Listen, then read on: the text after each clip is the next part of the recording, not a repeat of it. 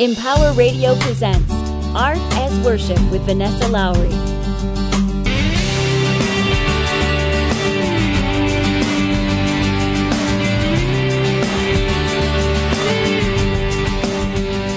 Welcome to Art as Worship. Each week we feature stories of artists and explore their process of creation. I'm your host, Vanessa Lowry, and I'm thankful that you're joining me. On this show, I talk with artists of various faiths, working in a wide range of mediums, on the common theme of how they use inspiration and creativity as an expression of their spirituality. Learn how their art is an expression of their own connection to however they name God Jehovah, Allah, Source, the universe, the great mystery, or something else. My hope is that these stories will inspire your creative efforts and your own spiritual expression. My guest today is Kathleen Kurre. She is an accomplished executive and entrepreneur with a broad range of experience on the leading edge of technology adoption and organizational change where people, process, and technology intersect for success. She's served as a CEO of two venture capital backed healthcare technology services companies and of a social entrepreneurship technology services nonprofit. Currently, Kathleen is the president of Fusion Advisors LLC, which focuses on organizational change and the adoption of new technologies. She's on the faculty group for the Graduate Leadership Program at Georgia Tech for the Biomed Engineering PhD students. Kathleen has served on the board of several companies and contributed to the startup of new organizations. She has a Bachelor of Science in Mathematics from Purdue University and a Master's of Divinity in Spiritual Peacemaking from the Beloved Community in Ashland, Oregon. Kathleen's work in the world of business reflects her artistry in the world, creating new technologies, which are new canvases on which people work and live and includes teaching, writing, speaking, and more. Kathleen says, before coming out as an artist with so many canvases, I was a closet artist in the privacy of my home with journaling, art, and creating beauty at home and on the table with food.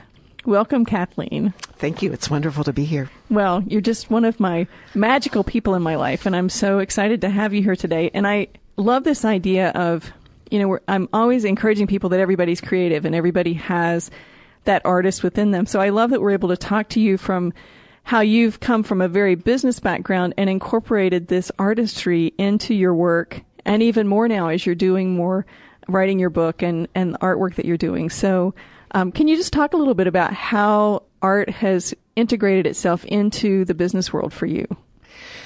Well, I would say that I became a closet artist when I was actually in grade school. I have I grew up with three brothers. One is a musician, and one is in religious studies, and one is a, an artist. He uses canvas and is a sculptor. And you know, I wasn't really encouraged as a young girl in terms of my artwork. And so, you know, I just went looking for other things that I could create on. And I recognized that I was just a natural born creator and I am really curious about things. And I always like the leading edge. I, I like doing things that haven't been done before. And that's really the definition of the art artist. And even when I was in college and working with mathematics and technologies and things like that, you know, I really realized that technology and business was a place where we spend most of our time, and it's really a wonderful camp, uh, canvas for us to really create and create our lives. And that's what actually led me into the book, which is, you know, what is my life and what life am I creating, and how do I share this with other people? And then realize, oh my gosh, you know, I really, I really am an artist with multiple canvases. So with this new book that you're that you're in the process of writing, I know we were just chatting a little bit about the differences in direction that you've kind of taken from where you started to where you are now. Can you um, can you describe how that detour has been important to kind of shift the focus of your book? Yes, it's and it it goes along with the idea that always in our life because the book is the working title is called Awakening Awareness, and so the idea is that we say yes to life and then we have no idea really what we're saying yes to. And that creative process is really one of going down the path that is with us today and seeing what that next step is and then seeing if it suits. So, you know, I started with a book. I have a, you know, I've written lots of business plans and proposals and my, you know, business writing skills are great. And I wrote my outline and, you know, put it all together and wrote the first five chapters and went, ooh, gosh. And I shared the first writing with some friends and they said, said, I want to keep turning the page. So keep writing. So that was really wonderful. But they said, we don't really know what direction you're going in. And it just showed up. And so I had to have a kind of a long conversation with myself. I was really proud of my work and my writing. And I thought it was looking so great. And then I had to like go into that dark place and say, yep, it's time to redo do it again. So I started with the vision of my passion with my heart, which is where I, I really think all creativity, I feel all the creativity happens. And then my mind took over. So my mind goes, okay, well, you know, we're going to do this and this and this, and we're going to have an outline. And then what I realized was that as I was delving into then all the concepts that I could like, like write a business article about, that I've missed out on my heart. So the aha was the book is really a combination of the person that I am and I believe that we all are, which is this powerful creation of our mind and our heart together.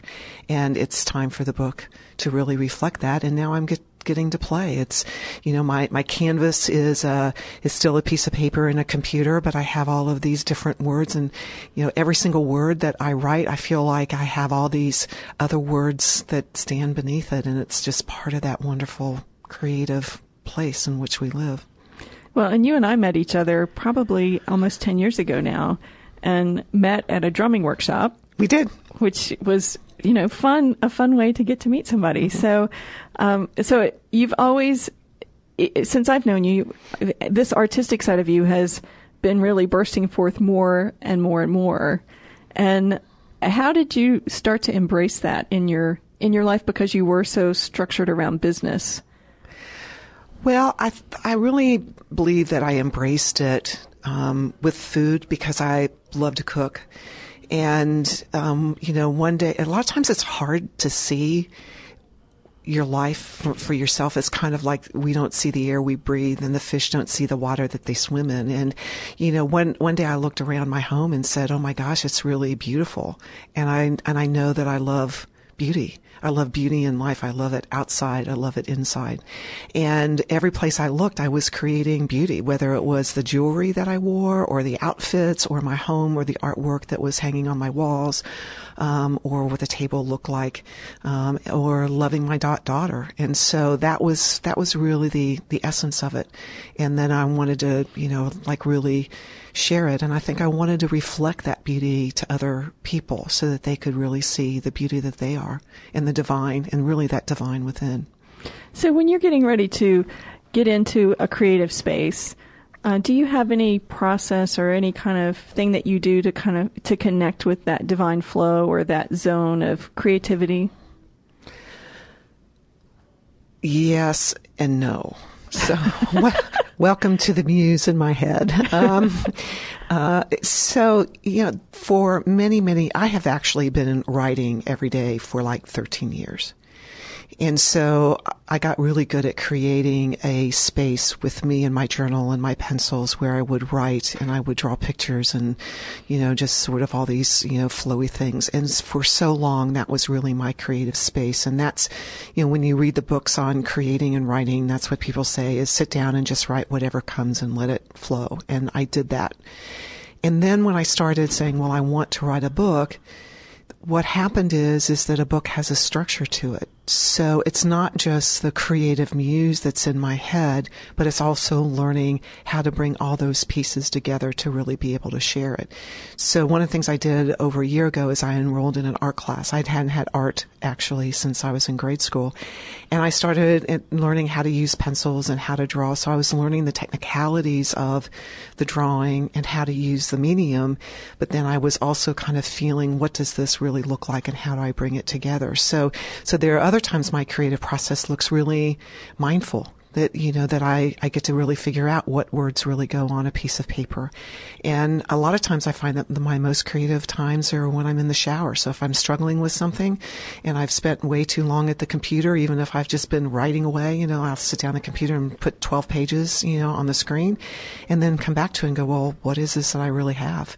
And so then i go for a walk i take a shower you know i do other things i fix dinner all those kinds of things and it begins to open the space. So it's, it's kind of like a fun funnel. It's a creative process for me is all the ideas kind of go into the funnel and then there's this sort, sorting process. There's this filtering process. There's this applying process.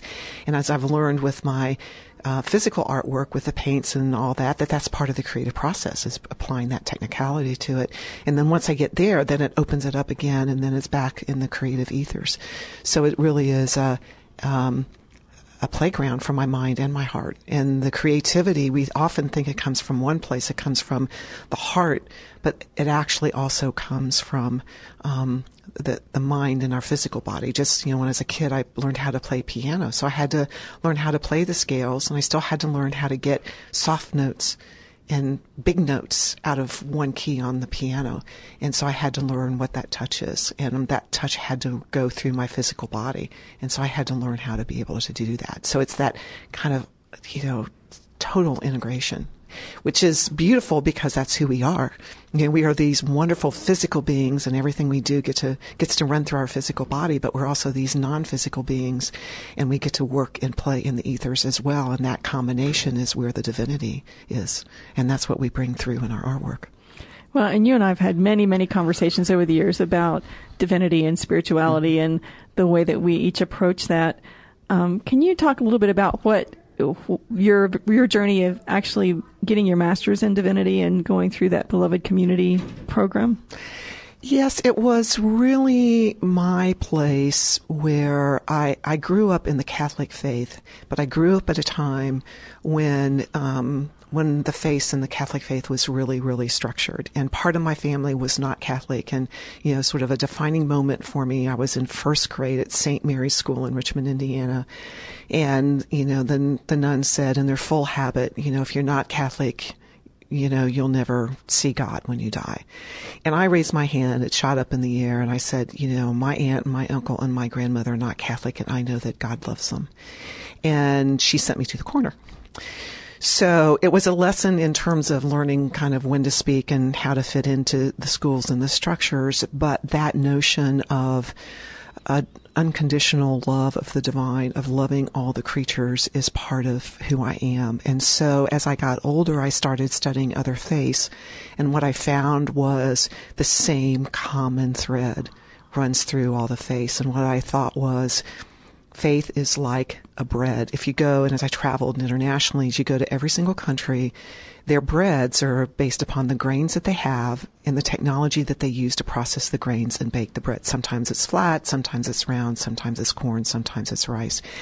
And so my, so the, the beloved community came in just through a friend one day and it talked about finding that place and finding your relationship with the divine. Cause I was tired of interve- going through face and intervening with priests and men and people or nuns and people who were telling me their philosophy. And I, and I said, I, I really believe I have a relationship with the divine because I am a spirit in a body suit. So the divinity degree actually allowed me time and space to pursue that. And so I could look at the face, I could develop my relationship with the world, I could develop my relationship with the oneness that's it that is, and I could basically turn on my own light inside, which is the where I believe the divine is. So, how has your art affected your spiritual evolution, or how has your spiritual evolution affected your art and your approach to art? It's made it one. It's made me see the combination of all of it as being one. I, one of the ideas that I've been writing about and sort of wrestling with is in the genre of spirituality. We talk about faith, we go to church, and it, and even, you know, that the spiritual part of this is like the left hand and then the physical aspect and the business aspect and family and the physical is another end. And there's a lot of writers who, you know, talk about the mind and ego and overcoming it. And, you know, the Buddhists talk about feeding your demons and different things like that. And my notion of divinity is that my divinity is because I'm both at once. And that the idea is is that I am my I, I operate because I have a left hand and a right hand and with without both I'm I'm separate. And so, and that separation allows me, so in terms of my own divinity, that, that part of spirituality, it is, is me. It's the I amness. In all the faith traditions, there is some place in all those traditions that have the concept of I am. They call it different things. And that's that place of, of uh, the divine as far as, you know, in terms of my heart. Well, and as you were describing that, it made me think of one of your blog posts from last year where you were talking about someone saying to you, "Well, it's just business." Right. And uh, describe a little bit about oh my, that. Oh my gosh, I had I had somebody there. You know, we had um, the Buddhists would call it a critical eruption, where you know everything like it's kind of you know maybe even what's going on in Colorado right now, but you know where where the fire sort of burns away anything that's that's needed. And so you know we had some crisis going on, and you know one of our clients called and said, um, you know, was basically threatening you know all kinds of things, and you know I was the person in charge, and so she called me and just wanted to let me know. And, and she said, you know, I, I like you. And she said, but it's just business. It's not personal. And my response was, and it was a little bit, um, I have a lot of energy, so it's probably too much energy coming through the phone at the time, but I had a lot of passion with it. So, you know, basically what I said, it's all personal. You know, I, I bring my life here and the work that we do and all the wonderful work that we've done for you is because it comes through us and the team that we have. It is personal. We have people who are working 24 hours a day trying to fi- figure this out and to make sure that we're getting it done. And we have, you know, all these clients that need the same attention at the same amount of time. And that's what we're doing. And it is personal because, because it's our life.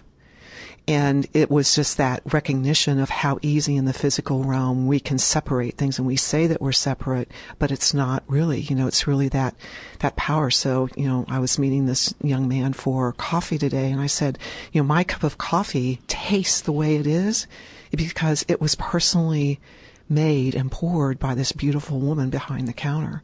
So this cup of coffee is personal to me and it's personal to her. And, you know, again, that's divinity. Well, and you were mentioning earlier about um, as you're writing now that all the words are so important because they have such energy behind them. Mm-hmm. Um, I'd love for you to talk a little bit about the energy behind things and how that can move things forward uh, in a positive way or a negative way, or uh, how that affects the way things move.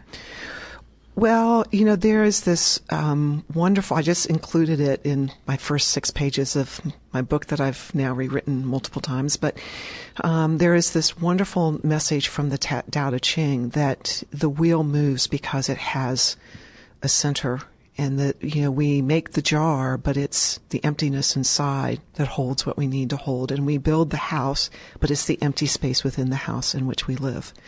And so the the energy is that non-physical part of us that really is the life force. It's literally the breath that moves through our body. When our breath is here, um, that life force and that energy moves through us. When the breath is no longer there, um, you know, our body is done and we cross over into the full spirit side.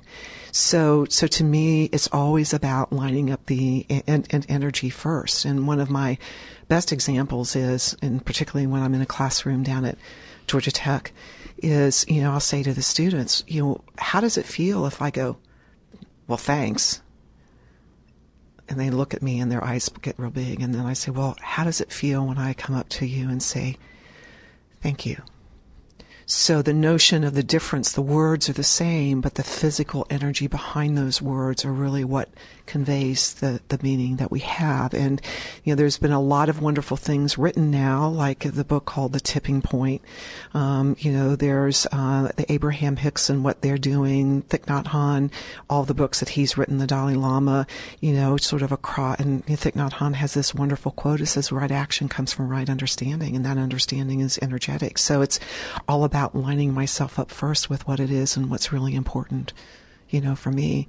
And you know i and i get to bring that into my life. So when my daughter got married and one of the things I said to her is I had to get really clear because there's all these ideas about what you plan and how much money you spend. And, you know, her dad has ideas and his wife and I have ideas and my daughter and her future in-laws, everybody had ideas. And, you know, so what I need, did for myself every day is I said, you know, what is the energy for her in this part of her life. And I knew that what I wanted for her is for this to be the doorway and the gateway into the next part of her life.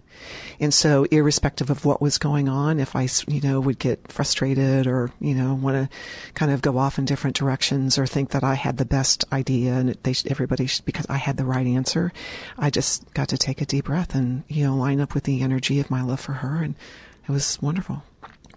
So I know you do have done a significant amount of teaching, and I know that you still do some teaching with Georgia Tech on their um, with their grad students. How do you incorporate some of these ideas into the classroom for these very traditional students? Well, it's actually pretty simple in the sense that what I learned a long time ago is that although the students are very mindful and their brains work very well, that they're really sort of divine spirits and they have their own energy. So I always start by seeing the wisdom that they carry and what they're here to do and, you know, and how they're here and that they're here to live their life the way that they came to live it. So, so, um, you know, the template for all of this I built when I taught a leadership class down at Tech and I called it, um, leadership or creating impact from the outside in and the inside out. And one of the things our minds like to do is our minds like to get comfortable like, hey, you know, where are we going with this? What are they going to say? What's going to happen? So, so it's always like, well, let's just tell the mind what we're going to do and what we're going to accomplish. So that's the right hand. And then we start talking about concepts and how to bring awareness in and give the students different tools to be able to think about it and ask them a lot of questions and give them the invitation to dive in. And what I find with and the, the student, that generation and the children and the young adults are really my inspiration because given a very short invitation to dive in, they dive in because they know that they know that place, and it, it it's really very very sort of simple. so just giving them the, the permission to Give dive them the in. permission to dive in. Yes, and and then it's not only giving them the permission, but you. What I've learned is is that my my input my output is just their input. So no matter how much I believe in what I'm saying and how I've lived it and how real it is for me, it is not, it is just an invitation. And that because they're these divine spirited humans, they get to say yes or no. So I get to release the judgment that they have have to accept the invitation or not accept it. So there is this place of surrender and being able to let go and you know, inviting them to pick it up and then being okay with whatever decision they make. Because that's how we get ourselves sort of wrapped up in a ball, which is we give the idea and then we want everybody to follow our idea, which is not what we're here to do. We're here to follow our own idea. so uh, you've been in a number of leadership positions mm-hmm. within organizations and sometimes the, the head person in several different times. So how does that translate of you know, letting people kind of evolve with their own ideas when you're when you're in a leadership position for a business organization? Well, that's one of the reasons why I've sort of jumped into you know my my book and thinking about this because if all I were doing were teaching or giving a talk or you know being in a church or a temple or someplace, you know, I could easily say to someone, here's what I have to offer, accept it or not. What happens in business is we create these organizations to have a certain result. So businesses really live in uh, time space reality. So although as an individual I live in an eternal space, but businesses also live in time space reality, and that's part of the fun of it. You know, the games have to get played, the horse races get run to see who's going to win. So, so that's a major sort of conundrum. And I think we have best practices and processes and things like that. And, you know, all kinds of people or HR consultants and things to help bring out the best in people. And I think that that's really kind of the sweet spot because, you know, when my, the, you know, everything works in opposites. So I'm really an inspirer, but my opposite is being able to run and get things done. And I'm a great runner and I get things really done and I can, you know, put dinner on the table on time and I can deliver results.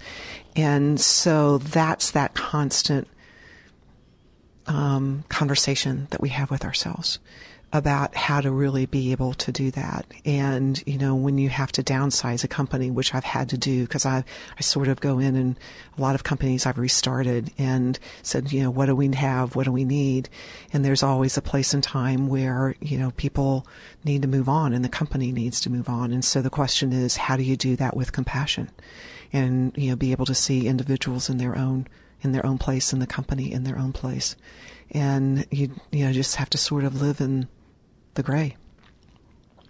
And getting comfortable living in the gray is kind of tricky sometimes.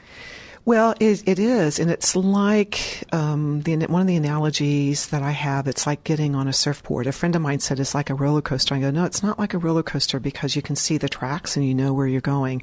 So, you know, life is life is like the wave. You know, you take your surfboard, you take everything that you know how to do, and then you have to then you get up on it and you see what attends you. And my conclusion is is that the sweet spot of life and the myths that we're all here to live is our adventure, and the adventure always happens in the present moment. So there's no right or wrong answer. It's just really, you know, being able to do that and and having the ability to maintain that. So, Kathleen, how can our listeners find out more about you and get in touch with you if they wanted to connect? Well, I have um, a blog, which you, you mentioned. It's www.kathleenkurre, K-U-R-R-E dot com and um, you know where I sort of you know just sort of play with my writing and little stories and things and and open myself because as a writer you, and an artist you get to be vulnerable. Actually, as a CEO, you get to be vulnerable um, through the um, help of C4 Atlanta, which is a nonprofit that that works with artists on their business things. They had a boot camp about how to build websites. So although I've been in technology all my life, I did not have a website. So I have a very very simple website at www.fusionadvisors.com, and there's a welcome page. Um, since I'm a writer, I spent all my time figuring out what to say on the welcome page and having the perfect picture, and then a contact information. So I'm very accessible, very easy to reach, and uh, those are the two best ways to do it. So come come join me as we play. Well, thank you so much for for joining us today, and it's always such a great time when I get to spend some time with my friends and hear kind of a different perspective on things we've had lots of conversations about. So thank you for, for coming today. And um, thank, thank you. you. thank you to our listeners. And just tell our listeners one more time how they can get in touch with you. Okay, there's a blog called www.kathleen, K-A-T-H-L-E-E-N, Kurre, K-U-R-R-E, um, all one word, dot com. And the other one is uh, the Fusion Advisors. So Fusion Advisors is plural dot com.